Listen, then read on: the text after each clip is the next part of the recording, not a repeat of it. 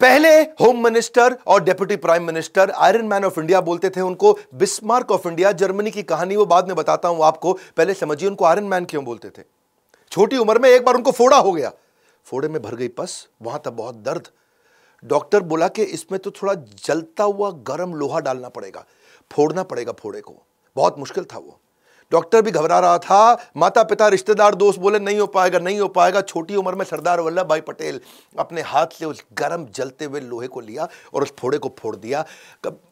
Actually tolerate करने की दर्द को ना बहुत बड़ी एबिलिटी थी उनके अंदर। फियरलेस थे। डरते नहीं थे। विल पावर उनकी बचपन से दिखती थी। आपने कभी सोचा है? अगर सरदार वल्लभ भाई पटेल नहीं होते तो देश कैसा होता? अगर आप कश्मीर से कन्याकुमारी या अगरतला से अहमदाबाद तक अगर आपको जाना तो कम से कम सात आठ बार वीज़ा लेना पड़ता। सोच रहे हो मेरी बात को? अगर नॉर्थ से साउथ की तरफ़ चल रहे हो, कितनी बार वीज़ा, कितनी बार परमिशन लेना पड़ता? ये देश नहीं होता। ये कई देशों का एक कॉन्टिनेंट होता इंडिया। अंग्रेज़ों ने जहाँ हिंदुस्तान को टुकड़ों में बांटा था, वहीं सरदार पटेल ने उस खाई को पाटा था। इकतीस अक्टूबर 1875 नाडियाड गुजरात के अंदर इनका जन्म हुआ। शुरू से शुरू करते हैं पिता जावर भाई पटेल। किसान और फ्रीडम फाइटर सत्तावन के फ्रीडम मूवमेंट में उन्होंने भी बड़ा योगदान दिया था। आर्थिक स्थिति शुरू में कमज़ोर थी।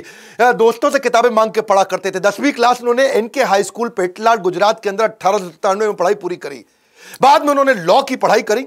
सेकंड रैंक लेकर के आए और राइट टू प्रैक्टिस लेके आए, लेकिन लॉयर ऐसे बने जो कि अनडिफिटेबल, उनको हरा नहीं सकता था कोई। शुरू में तो वो गांधी को पसंद नहीं करते थे जब गांधी गुजरात क्लब आते भी हैं ना तो वो बोले कि भाई, ऐसे संडास साफ़ करके और ब्रह्मचार्य का व्रत करके देश में आज़ादी नहीं मिलने वाली। वो लॉयर थे उस समय, बहुत उनको ज़बरदस्त लॉयर हुआ करते थे। लेकिन दो साल के बाद जब चंपारण का सत्याग्रह से वो बड़े प्रभावित हुए, उसको देख कैसे कहते हैं फले न परिचयते गांधी के जब उन्होंने फल को देखा, वो बड़ा प्रभावित हुए उससे। फले न परिचयते मतलब फल परिचय कराता है कि जड़ कैसी थी। किसी पेड़ के बारे में जानना हो ना, पेड़ कैसा है तो फले न परिचित है उस पेड़ में अगर फल बढ़िया लग रहा है तो मतलब पेड़ ठीक है। गांधी जी से उनकी मुलाकात दो साल के बाद हुई थी। जब वो बॉम्बे प्रेसिडेंसी पॉलिटिकल कॉन्फ्रेंस में आए थे अहमदाबाद के अंदर 1917 में। और वहाँ पे गांधी जी से बड़े प्रभावित हुए कि उन्होंने resolution of loyalty to the British king एक ऐसा डॉक्यूमेंट था रेजोल्यूशन ऑफ़ लॉयल्टी यानी कि हमारे को बड़ा वफादार होना पड़ेगा ब्रिटिश राजा के लिए। लॉयल्टी का रेजोल्यूशन ताकि कसम खाओ सबके सब करमणा मनसा वाचा, आप सबके सब समर्पित हो अंग्रेज़ों को। तो उन्होंने गांधी जी ने फाड़ दिया उसको। ये बड़े प्रभावित हुए उनसे।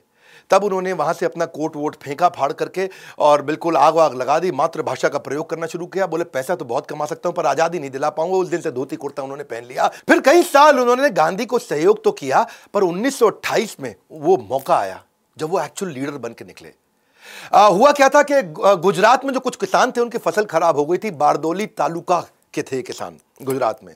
और जो अंग्रेज़ थे किसानों की फ़सल थी नहीं छह से बाईस परसेंट तक टैक्स बढ़ा दिया। और बोला, तुम टैक्स नहीं दोगे, तुम्हारी जमीनें हड़प लेंगे। ये किसान पहुँचे गांधी जी के पास। गांधी जी बिज़ी थे, उन्होंने पहली बार सरदार पटेल को भेजा। तब तक वो सरदार नहीं थे, जब तक वो वल्लभ भाई पटेल हुआ करते थे। तो पटेल गए वहाँ जाके, उन्होंने पता किया कि भाई चक्कर क्या है। ये सारी की सारी जमीनें हड़प लेंगे अंग्रेज़। तो पटेल ने एक आइडिया लगाया। क्या बोले कि मैं कुछ गुप्तचर बनाता हूँ और ये पता लगाता हूँ कि ये कौन से किसान की आज ज़मीन हड़पने वाले हैं अंग्रेज़ लोग। और इनको नियम मालूम था लॉयर होने के कारण कि या तो अंगूठा लगाएगा, तब ज़मीन अंग्रेज़ों के नाम पे होगी, या साइन करेगा, तब ज़मीन अंग्रेज़ों के नाम पे होगी। तो गुप्तचर से पता लगवाया कि आज कौन से किसान का घर नीलाम होने वाला है। और जैसे ही उसका पता लग जाता है कि भाई आज इस पटेल का घर नीलाम होगा तो उसको पहले ही गायब कर देते थे। अब जब किसान गायब, अंग्रेज़ ढूंढे, भाई ये किसान किधर गया, ये किसान किधर गया? अंग्रेज़ हो गए, परेशान। अब, जिसका घर नीलाम करना हो, वो किसान गायब हो जाए। जिसका घर नीलाम, इनके अपने गुप्तचर थे। ये पता लगा लेते थे कि आज अंग्रेज़ किसके घर जाएँगे। इतनी इनकी इंटेलिजेंस सारे के सारे किसानों को एक एक करके गायब कराते थे, दो महीने बाद वापस ले आते थे। अंग्रेज़ परेशान हो गए, भाई, ना तो उनको मिल रहा टैक्स ना उनको मिल रही ज़मीन। वो घबरा के उन्होंने माफ़ी मांग ली, उन्होंने कहा कि, भाई, ठीक है, बाईस परसेंट से वापस छः परसेंट ले आते हैं, कम से कम टैक्स तो मिलेगा। बारदोली की औरतें बहुत खुश हुई। वो बोली कि, अब आज से आप केवल वल्लभ भाई पटेल नहीं आज से आप सरदार वल्लभ भाई पटेल हैं। सरदार मतलब चीफ और लीडर ऑफ़ अ कम्युनिटी किससे तो बहुत हो सकते हैं सरदार पटेल के, पर वो पहले प्रधानमंत्री क्यों नहीं बने? वहाँ से शुरू करते हैं। ये डिफाइनिंग मोमेंट है जिससे आपको उनका कैरेक्टर पता चलता है। बात 1946 की है। अंग्रेज़ वर्ल्ड वॉर टू के बाद कमज़ोर पड़ चुके थे। आप जानते थे ना सुभाष चंद्र बोस जी जो करके गए, पिछला वीडियो तो आपने देखा है। अब अंग्रेज़ों ने डिसाइड कर लिया कि अब भारत को देने वाले हैं शासन वापस और हम चलेंगे अपने घर की तरफ़। अब उसके लिए एक इंटरनल वर्किंग कमेटी कांग्रेस की बना ली गई। और यह डिसाइड हुआ कि इस बार जो 1946 में अध्यक्ष चुना जाएगा, वो पहले इंडिपेंडेंट कंट्री इंडिया का पहला प्राइम मिनिस्टर वही बनेगा। तो नया अध्यक्ष चुनना था। वर्किंग कमेटी में गांधी जी ने बोला, चलो, वोटिंग करा लेते हैं। वोटिंग कराया तो रूल यही है कि प्रांतीय कमेटी जितनी होती थी पूरे इंडिया में, जो अलग अलग रीजन से अलग अलग स्टेट से, सब लोगों को चुनना था कि भाई, वर्किंग कमेटी में आप किसको डिसाइड करोगे? तो वर्किंग कमेटी में गांधी, नेहरू, सरदार पटेल, आचार्य कृपलानी, राजेंद्र प्रसाद, खान अब्दुल गफ्फार खान, ये सब हुआ करते थे। और सारी प्रांतीय कमेटियों ने जब अपने अपने वोट दिए तो उस दिन वर्किंग कमेटी की मीटिंग जहाँ बैठी और वहाँ सब खोल के चेक किया गया तो कृपलानी हैरान हो गए और उन्होंने कहा कि एक्चुअली नेहरू के नाम पे किसी ने वोट नहीं किया पूरे देश में। पंद्रह में से बारह लोगों ने सरदार पटेल के नाम पे किया, दो लोगों ने कृपलानी के नाम पे किया और पंद्रहवें का पता ही नहीं चला। अब इसमें जब गांधी ने देखा कि भाई सारे के सारे सरदार पटेल को एक्चुअली वोट इसलिए करते थे क्योंकि उनकी ऑपरेशनल कैपेबिलिटी अच्छी थी, पूरे देश में उनका एक्सेप्टेंस था, सारे के सारे देश के लीडर्स उनको बड़ा मानते थे। अब वर्किंग कमेटी ने कहा कि ठीक है, प्रांतीय कमेटी ने जो किया, गांधी जी आपका क्या विचार है गांधी जी ने वहीं पर तुरंत नेहरू से पूछा कि मैं नेहरू, तुम्हारे लिए किसी ने वोट नहीं किया। सबने सरदार पटेल के लिए वोट किया है। तुम्हारा क्या विचार है? गांधी जी ने औपचारिकता के लिए पूछ लिया, तुम्हारा क्या विचार है? नेहरू ने कोई जवाब नहीं दिया। नेहरू ने मुँह नीचे कर लिया और मुँह नीचे करके चुप हो गए। गांधी जी ने बोला, बोलो। उन्होंने मुँह नीचे ही रखा और जवाब नहीं दिया। गांधी जी को समझ आ गया कि नेहरू दूसरे नंबर की पोजीशन को एक्सेप्ट नहीं करना चाहते। प्रधानमंत्री वही बनना चाहते हैं। अंदर से गांधी की भी इच्छा थी कि इसको प्रधानमंत्री बनाया जाए। तो गांधी ने एक कागज़ निकाला और कागज़ पे कुछ लिखा, उसको फोल्ड करके वहीं सरदार पटेल को दे दिया। सरदार पटेल ने जैसे ही कागज़ खोला तो उन्होंने कागज़ फोल्ड करके वापस अपने जेब में रख लिया और वहीं उन्होंने बोला कि मैं अपनी दावेदारी अध्यक्ष के पद से वापस लेता हूँ। सब देखने लगे सरदार पटेल को। सब समझ गए कि गांधी जी ने मना कर दिया कागज़ पर लिख के और उन्होंने अपनी दावेदारी तुरंत वापस भी ले ली। अब बात यह है कि सरदार पटेल उस एकलव्य की तरह थे और गांधी उस द्रोणाचार्य की तरह थे जो अपने अर्जुन नेहरू प्राइवेटली उसी को आगे बढ़ाना चाहते थे। और नेहरू क्योंकि अध्यक्ष बनना चाहते थे, बाद में जब ये डिसाइड हो गया कि यही प्राइम मिनिस्टर बनेंगे आगे चल के तो कुछ पत्रकारों ने आकर के पूछा भी गांधी से कि जब पूरा देश चाहता था कि सरदार पटेल को ही प्रधानमंत्री बनाया जाए, उन्हीं को अध्यक्ष बनाया जाए ताकि वो प्रधानमंत्री बने, क्या आपको विश्वास नहीं था सरदार पटेल की कैपेबिलिटीज पे? गांधी बोले ने विश्वास तो पूरा है। लेकिन दूसरे नंबर का पोजिशन नेहरू एक्सेप्ट नहीं करते। तो बोले तो कोई बात नहीं, पूरा देश तो सरदार पटेल को चाहता था। बोले, सरदार पटेल तो मेरी बात मान जाते हैं ना, नेहरू मानता नहीं और नेहरू जो है ना, उसके साथ दिक्कत यह अगर वो नहीं मानता और वो कांग्रेस तोड़ देता तो अंग्रेज़ उसका बड़ा फ़ायदा उठा लेते हैं। Nehru is the only English man Nehru ही एक अकेला इंग्लिश मैन है हमारे देश के अंदर, जो जाके अंग्रेज़ों के साथ बातचीत कर लेगा। वो अपना बढ़िया सफारी सूट पहन के हाथ में पाइप ले के यहाँ गुलाब का फूल टांग के आगे चलेंगे। एक्चुअली पहले भी उन्नीस सौ उनतीस में, उन्नीस सौ छत्तीस में, उन्नीस सौ उनतालीस में भी गांधी ने सरदार पटेल को पीछे किया था। तेजस्वी मान अपना खोजते नहीं है अपनी पैरवी बतलाकर। पाते हैं जग में सम्मान, प्रचंड कर्म दिखलाकर। ऐसे थे सेल्फलेस और निस्वार्थ सरदार पटेल। पार्टीशन के समय में माउंट बैटन ने डिसाइड किया कि एक कमेटी बनाते हैं और डिसाइड करते हैं। देखो, ये पार्टीशन जो था ना, ये एक ऐसा स्टार्टअप का डी मर्जर हो रहा था एक तरह से, समझो। दो नए देश बनने वाले थे। और जैसे समझो, जब हीरो और होंडा अलग हुए तो डिसाइड करना था कि भाई हीरो के पास क्या जाएगा, होंडा के पास क्या जाएगा, वो डीमर्जर हो रहा है। मैन पावर किसके पास जाएगी? कैश इन सरप्लस किसके पास जाएगा? रिजर्व्स किसके पास जाएँगे? लाइबिलिटी किसके पास आएगी? प्लांट किसके पास जाएगा? मशीनरी किसके पास जाएगी? ज़मीनें किसके पास जाएँगी? ऐसे ही माउंट बैटन ने डिसाइड करना था कि मेरे को यहाँ से भारत की तरफ़ से और पाकिस्तान की तरफ़ से, दोनों की तरफ़ से मुझको एक एक लीडर चाहिए इस मीटिंग में जो नेगोशिएट करेगा। पाकिस्तान की तरफ़ से मोहम्मद अली जिन्ना खुद ही सामने आ गए और मोहम्मद अली जिन्ना छोटी छोटी चीज़ों पे बहुत तंग करते थे। दकियानूसी, रूढ़ीवादी, गाँव की चिड़चिड़ी, हर बात पर बहस करने वाली सास की तरह थे। और नेहरू जानते थे कि इतना नेगोशिएट हमारी तरफ़ से तो खाली सरदार पटेल कर सकते हैं। तो उन्होंने सरदार पटेल को आगे कर दिया। अब हर एक चीज़ पर बहस होने लगी। वो तीन महीने बड़े अजीबो गरीब गए। उन तीन महीनों में पाकिस्तान को उन्होंने बोला कि भाई तुमको आधा आधा कुछ नहीं देंगे। हर चीज़ का लगभग 80 परसेंट हमको मिलेगा 20 परसेंट तुमको मिलेगा। तुम्हारा क्षेत्रफल भी छोटा है, तुम्हारी पॉपुलेशन भी कम है। और पाकिस्तान को अगर तुम्हें हम इतनी सारी फैसिलिटी दे रहे हैं तो हमारे कर्जे को भी तुम्हारे को अपने ऊपर लेना पड़ेगा। तो ये थे सरदार पटेल जिन्होंने बड़ा अच्छा नेगोशिएशन कराया कि भाई कैश में सोना, चांदी, डाक की टिकटें पोस्टल रेवेन्यू स्टैंप ये सब कैसे डिवाइड किए जाएँगे? 400 करोड़ रुपया उस समय भारत के पास हुआ करता था। तो जिन्ना ने बोला कि भाई आधा आधा कर दो 200 तुम रखो 200 हम रखेंगे। सरदार पटेल बोले, नहीं, तुमको पचहत्तर करोड़ ही मिलेंगे क्योंकि तुम्हारी जनसंख्या और खर्च दोनों ही कम है हमसे। तो उसमें से बीस करोड़ तुमको अभी दे देंगे, पचपन करोड़ बाद में दे देंगे। जिन्ना चलाक थे, एक मौका भी नहीं छोड़ना चाहते थे। बोले, मुझको करेंसी प्रिंटिंग मशीन भी दे दो। सरदार पटेल बोले, अपना देश बना रहे हो। हर चीज़ मांगोगे क्या? भिखारी हो। अपनी प्रिंटिंग मशीन खुद ही बना लो वहाँ पे जाकर के। तब तक जितने नोट चाहिए, हमसे ले जाना। काम चला लेना। जिन्ना बोले, कोई बात नहीं, चलो आई भी दे दो अपना। इंटेलिजेंस ब्यूरो मेरे को दे दो। उसको भी आधा आधा डिवाइड करेंगे। सरदार पटेल बोले, भैया, ऐसा है, सुनो। देश का बंटवारा हो रहा है। राज का, हमारे सीक्रेट्स का बंटवारा नहीं हो रहा। क्योंकि जानते थे सरदार पटेल, अगर इंटेलिजेंस ब्यूरो उनको दे देंगे तो ये सारे हमारे इंटेलिजेंस ब्यूरो के राज लेकर के फिर हमको नुकसान करेंगे। माउंट बेटन जो थे, वो बोले, मेरे पास दो गाड़ियाँ हैं, चलो उनको भी रख लो। एक गाड़ी सोने की थी, एक चांदी की थी। तो जिन्ना जो है, अपना लाठी घुमाते हुए जा करके, सोने की गाड़ी का दरवाज़ा खोले, उसमें जाके बैठ गए, सोने वाली तो हम ही लेंगे। सरदार पटेल, देखिए यार, ये आदमी तो हर चीज़ में चिढ़ेगा। सरदार पटेल ने बोला, नहीं देते तुमको। एक काम करो, चलो टॉस करो, सिक्का उछाल लो। हेड हम्म? टेल। देखते हैं किसके हाथ में सोने की आती है, चांदी की आती है। माउंट बैटन ने सिक्का उछाला और बोला, हेड टेल। सरदार पटेल ने बोला, हेड। तो वो जीत गए। सोने की गाड़ी भारत को मिल गई, चांदी की उनको मिल गई। भाई, पाकिस्तान को सरदार पटेल जिन्ना को समझ चुके थे, जिन्ना ने बंटवारे के बाद भी तंग किया, सरदार पटेल उनको एक साथ पैसा भी इसीलिए नहीं दे रहे थे कि इनको एक बार में पैसा दूँगा तो बाद में मुझको तंग करेगा। तो पचहत्तर करोड़ में से खाली बीस ही दिया था। गांधी जी बोले, बाकी पैसा उनको दे दो। बंटवारे के बाद उन्होंने देखा कि जब जिन्ना दोबारा से आतंकवाद की सारी की सारी हरकतें उन्होंने शुरू कर दी, सरदार पटेल ने बोला, अब तो पैसा नहीं दूँगा। गांधी जी बोले, ठीक है, मैं अनशन कर लेता हूँ। सरदार पटेल समझ रहे थे, गांधी जी बात बात पर अनशन कर रहे थे। वो उनके जाके चरण भी छूते, नहीं नहीं, गांधी जी, माफ़ करिए, मैं दे दूँगा, ये हमको अभी तंग करेंगे। और सरदार पटेल सरदार भी थे, एकदम बहुत मज़बूत भी थे। तो वो एक ऐसे व्यक्ति थे जो सारे माहौल के हिसाब से काम करते थे। कलकत्ता में इन्होंने दोबारा दिक्कतें करी। पाँच हज़ार लोग वहाँ मारे गए। हिंदू मुसलमान के झगड़े हो रहे हैं। सात सितंबर उन्नीस सौ सैंतालीस को उन्होंने एक आदेश दे दिया दंगाइए को देखते गोली मार दो। यहाँ पे लाहौर को मैं दिल्ली को एक और लाहौर नहीं बनने दूँगा, क्योंकि वो मानते थे कि एकता ही देश की तकदीर है, और जिसमें एकता नहीं है, वो देश तो फकीर है। हज़रत निज़ामुद्दीन, में सारे मुसलमानों को जब दिक्कत आई, सरदार पटेल वहाँ पहुँच गए, बोले, सारे मुसलमानों की रक्षा मैं करूँगा। भाई, जो हमारे देश को मुसलमान वफादार नहीं हो, भले ही पाकिस्तान चला जाए, पर जो हमारे देश में रहेगा, उसकी रक्षा मैं करूँगा। उन दिनों जिस समय जब ट्रेन पाकिस्तान से इंडिया आती थी तो उसमें हिंदुओं की लाशें होती थी। तो उन्होंने अमृतसर से मुसलमानों की लाशें भेजनी शुरू करी तो सरदार पटेल खुद अमृतसर पहुँच गए कि ये तो वो शहर है जहाँ हिंदू और सुख और मुसलमानों के खून को जलिया वाला बाग से रंगा गया था। भाई सारे सिखों को ध्यान रखना पड़ेगा। और जा करके उन्होंने वहाँ भी बोला कि भाई मुसलमानों को अब नहीं मारेंगे।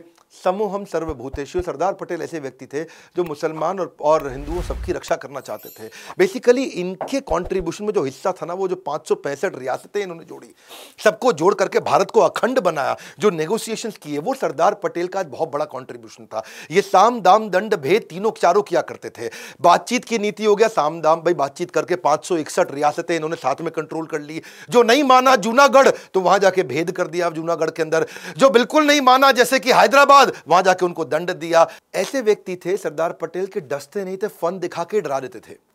जोधपुर, जूनागढ़ में बड़ी दिक्कत आई। जोधपुर के राजा थे, वो सारी बाईस की बाईस रियासतें, पूरे राजस्थान की, ग्रेटर राजस्थान की। वो जोधपुर से इन्फ्लुएंस थी, क्योंकि जोधपुर बहुत बड़ा था। और वहाँ के जो राजा हनवंत सिंह थे, उन्नीस सौ सैंतालीस में वो धौलपुर के महाराज नवाब की मदद से जो भोपाल वाले थे, उनकी मदद से जाके जिन्ना से मिले और जिन्ना के साथ उन्होंने नेगोशिएशन कर लिया। और जिन्ना ने उनको कन्विंस कर लिया कि भाई तुम, मैं कोरे कागज़ पर साइन करके दे देता हूँ, तुमको महाराज हनुवंत सिंह ऑफ़ जोधपुर, जो तुमको चाहिए मुझसे ले लो। और डिसीज़न ये हो गया कि कराची का बंदरगाह की सुविधा दे देंगे आपको रेलवे के आने जाने की सुविधा दे देंगे, अनाज और शस्त्रों के इंपोर्ट एक्सपोर्ट की पूरी सुविधा दे देंगे तो इनको इतना कंफर्ट आ गया, बोले हम तो जा रहे हैं पाकिस्तान में। और जोधपुर के इन्फ्लुएंस के चक्कर में राजस्थान की जो बाकी 21 रियासतें थी, वो भी जोधपुर के पीछे पीछे चलती थी, उन्होंने भारत के साथ जुड़ने को मना कर दिया। सरदार पटेल के लिए बहुत दिक्कत आ गई। सरदार पटेल ने जो वीपी मेनन ये वीपी मेनन पे एक वीडियो बनाना बनता है। बहुत ज़बरदस्त आदमी थे उनके टाइम के। उन्होंने इसको भेजा कि जाओ भैया, तुम जोधपुर के महाराज से जाके मिलो और उनको बोलो इंस्ट्रूमेंट ऑफ़ एक्सेशन पर साइन कर दो। तुम भारत के साथ ही रहने वाले हो। जाके वहाँ वीपी मेनन पहुँचे तो जोधपुर के महाराजा ने रिवॉल्वर लगा दी उसके गले पे। बोला, तुझको तो खत्म कर दूँगा। बेचारा वीपी मेनन वापस आया। समझ में आया इनको कि भाई सरदार पटेल को सुनने नहीं वाला। तो मैंने बताया ना, ये फन दिखा के डराते थे। इन्होंने जोधपुर के राजा को बोला, दिल्ली आओ मुझसे मिलने के लिए।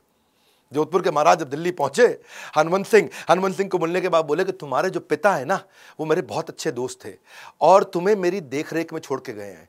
और मेरी बात समझ लो, अगर तुम ऐसे नहीं मानोगे तो पिता के रूप में आकर के ऐसा दंड दे के तुम्हें सुधारूँगा, अकल आ जाएगी तुमको। और उनको, क्योंकि ना, इनको मालूम था कि जैसलमेर, बीकानेर, ये सब कोई साथ में नहीं आया और ये पाक के साथ जाके मिल गया। अगर पाकिस्तान के साथ और राजस्थान पाकिस्तान के पास चला जाता तो पूरा राजस्थान मिला के पाकिस्तान दिल्ली के नज़दीक आता और किसी देश की राजधानी अगर बाजू वाले देश के बिल्कुल नज़दीक हो तो देश की राजधानी पर खतरा बढ़ जाता है। तो इन्होंने उनको समझाया जोधपुर के राजा को, भाई मेरी बात सुन, तेरे जो जनता है ना, वो तेरा साथ नहीं देगी, सारी जनता तेरी हिंदू है और पाकिस्तान के साथ ज़बरदस्ती जोड़ा तो जनता समेत मैं तेरे खिलाफ खड़ा हो जाऊँगा, ख़त्म कर दूँगा। तो नतीजा बाद में यही निकला कि इन्होंने साइन कर दिया, बोला, ठीक है जी, सरदार पटेल जी, माफ़ी माँगता हूँ। सारी इक्कीस रियासतें इनके साथ वापस आ गई। इधर पूरा राजस्थान कंट्रोल में आया, लेकिन गुजरात का जूनागढ़, वहाँ हो गई दिक्कत। क्योंकि जूनागढ़ में पॉपुलेशन तो हिंदू की थी, राजा मुसलमान था, वो बोला हम पाकिस्तान से मिलेंगे। बिना लड़े सरदार पटेल ने वीपी मेनन को फिर बोझा जाओ भैया, जूनागढ़ पहुँच जाओ इस बार, मैं लड़ूँगा नहीं, बिना लड़े कैसे करेंगे? इसे बोलते हैं कूटनीति। बोला, राजा से मत मिलना, जागीरदारों से मिलो। ऊपर राजा है, नीचे जागीरदार है छोटे छोटे उनसे जाके मिलो, उनको जाके भड़का दो और जाकर के क्या बोलो? उनको बोलो कि तुम्हारा मुस्लिम नवाब मुस्लिम मुल्क के चंगुल में तुम सबको फंसवा देगा। तुम सारे हिंदू हो। तुम्हारा नवाब मुसलमान, वो देश मुसलमान, तुम सब फंस जाओगे। जैसे ये बोला तो वहाँ विद्रोह चालू हो गया। सारे जागीरदार राजा को बोलने लगे, मुस्लिम नवाब को वहाँ पे, हम नहीं जाएँगे पाकिस्तान में। और बिना लड़े इन्होंने क्या बोला कूटनीति से? चलो, वोटिंग करा लो। जब वोटिंग कराया गया उन्नीस सौ अड़तालीस के अंदर जूनागढ़ में तो इंडिया के लिए उनसे पूछा, किसको वोट दोगे? इंडिया में रहोगे कि पाकिस्तान में रहोगे? तो एक लाख उन्नीस हज़ार लोगों ने भारत के लिए वोट किया, केवल इक्यानवे लोगों ने पाकिस्तान के लिए वोट किया। यहाँ से जूनागढ़ वापस आया। हैदराबाद में ज़्यादा दिक्कत थी, क्योंकि हैदराबाद बड़ा बहुत था। वो इतना बड़ा था आज का हैदराबाद नहीं है आंध्र प्रदेश, तेलंगाना, कर्नाटका, मध्य प्रदेश, छत्तीसगढ़ के काफ़ी इलाके हैदराबाद में आते थे। हैदराबाद भारत देश का पेट था, पेट का बन चुका था कैंसर, और जो वो हैदराबाद के निज़ाम का सलाहकार था, वो बहुत पागल आदमी, कासिम रिजवी। उसके साथ दिक्कत 12 जून उन्नीस को भारत आज़ाद हुआ नहीं, उसने पहले ही अपने आप को घोषित कर दिया, हम आज़ाद हो चुके हैं। अब कितना सरदार पटेल उनको समझाए, ये उल्टा धमकी दे दें। ये बोले, हम सबसे अमीर हैं, सबसे शक्तिशाली हैं। वास्तव में शक्तिशाली थे, और हमारे पे कोई कब्जा कर नहीं पाएगा, और भारत तुम्हारी क्या औकात? हम सेपरेट देश हो चुके हैं। अच्छा पटेल युद्ध करना नहीं चाहते थे, क्योंकि वैसे ही इंडिया पाकिस्तान का बहुत ज़रा टसल चल ही रहा था। और ये, लेकिन हैदराबाद वाले मान नहीं रहे, इन्होंने पाकिस्तान को 20 करोड़ रुपया उधार दे दिया, पाकिस्तान को और एम्पावर किए जा रहे थे। और ताकि पाकिस्तान कश्मीर में लड़ने के लिए भारत के खिलाफ हथियार खरीद सके। हिंदुओं का बलात्कार कर रहे, हत्या कर रहे, लूटपाट कर रहे तो हैदराबाद एक ऐसा कैंसर था। अच्छा इन्होंने कई डिस्कशन कर ली वहाँ निज़ाम के साथ में। और कई बार उन्होंने अग्रीमेंट ब्रेक कर दिया। आखिरी बार बोला सरदार पटेल ने खत भेज रहा हूँ तुमको। आखिरी मौका दिया जा रहा है। निज़ाम जब नहीं माने, पटेल ने सैन्य कार्रवाई का आदेश दिया। पाँच दिन लड़ाई हुई। पाँच दिन में हैदराबाद की फौज ने घुटने टेक दिए। हैदराबाद पूरे देश के अंदर वापस आकर के मिल दिया। इसी तरह कश्मीर में दिक्कत आ रही थी। अब कश्मीर में दिक्कत क्या थी? वहाँ के राजा थे हरि सिंह। वो कहते हैं, भाई हम भी नहीं मानेंगे। है जी? हम अलग देश। है जी? हमारा ही अलग देश हो गया। राजा हरि सिंह बोले, यार, मेरा तो प्लान ही अलग है। मैं इसको स्विट्जरलैंड बना दूँगा। कश्मीर बड़ा खूबसूरत है। इसको स्विट्जरलैंड बनाऊँगा। मेरी जोग्राफिकल कंडीशन बहुत अच्छी है। लेकिन हुआ क्या? अभी तो वो आके भारत में मिले नहीं थे। हुआ ये कि वहाँ से वो इंडिपेंडेंट रहना चाहते थे, वहाँ से पाकिस्तान ने क्या गलती कर दी? 22 अक्टूबर उन्नीस सौ सैंतालीस को, कबालियों के माध्यम से उन्होंने जे पे हमला कर दिया और कश्मीर के जो लोकल मुस्लिम थे, वो कबालियों के पाकिस्तानियों के साथ मिल गए। और जैसे ही वो पाकिस्तान के साथ मिल गए, राजा हरि सिंह या बहुत दिक्कत में आ गए। अब मौका ढूंढते सरदार पटेल। बिना लड़े इस बार फिर उन्होंने कहा वीपी मेनन जाओ जम्मू पहुँच जाओ। और जम्मू गए वीपी मेनन को भेजा वहाँ जाकर के और उनको बोला, हम है ना। आपकी सहायता करने के लिए। और बीपी मनन आ गए, बोले, ये जितने कबालिए हैं ना, इन सबको ऐसे उड़ा देंगे, दो मिनट में तुम बिल्कुल टेंशन मत लो, तुम खाली कागज़ साइन कर दो कि तुम भारत के साथ रहोगे। और इंस्ट्रूमेंट ऑफ़ एक्सेशन लेके गए कि, भाई, हम तुम हमारे साथ मिलने वाले हो। और जाके राजा हरि सिंह ने तुरंत साइन कर दिया, बोला, मरता क्या ना करता, मेरे को भारतीय फौज की मदद चाहिए इस समय, कबालियों से हमको बचा लो। और भारतीय फौज वहाँ पहुँच गई, कबालियों को उखाड़ के ख़त्म कर दिया। ये ऐसे व्यक्ति थे सरदार पटेल, इन्होंने पूरे भारत को एक किया, एक धागे में पूरे भारत को जोड़ दिया। आज हमारा भारत इतना बड़ा बड़ा समृद्ध शक्तिशाली है। यहाँ की मैनेजमेंट ऑपरेशन को तेज किया। अंग्रेज़ों के टाइम के जो आईसीएस हुआ करते थे इंडियन सिविल सर्विस उन्होंने इनको आईएएस बना दिया। क्योंकि इंडियन सिविल सर्विस के लोग वो book keeping accounting warehouse management छोटे छोटे काम करते थे। इन्होंने आईएएस को एम्पावर किया कि वो प्रशासन में सहयोग करे, कानून को लागू करे लॉ एंड ऑर्डर अच्छा करे एग्जीक्यूशन की स्पीड तेज करे पॉलिसीज़ बनाए इंपोर्ट के डिसीज़न ले secretary joint secretary additional secretary magistrate वो सारे इन्होंने तैयार कर दिए। और बाद में फिर आगे चल के जो शेख अब्दुल्ला आए उन्होंने जम्मू एंड कश्मीर के लिए अलग स्पेशल स्टेटस की डिमांड करी, उसको स्वीकार भी कर लिया। लेकिन सरदार पटेल जानते थे कि आज ये इंडिपेंडेंट स्टेटस मांग रहे आगे चल करके ये इंडिपेंडेंट कंट्री बनने की कोशिश करेंगे, हुआ भी यही।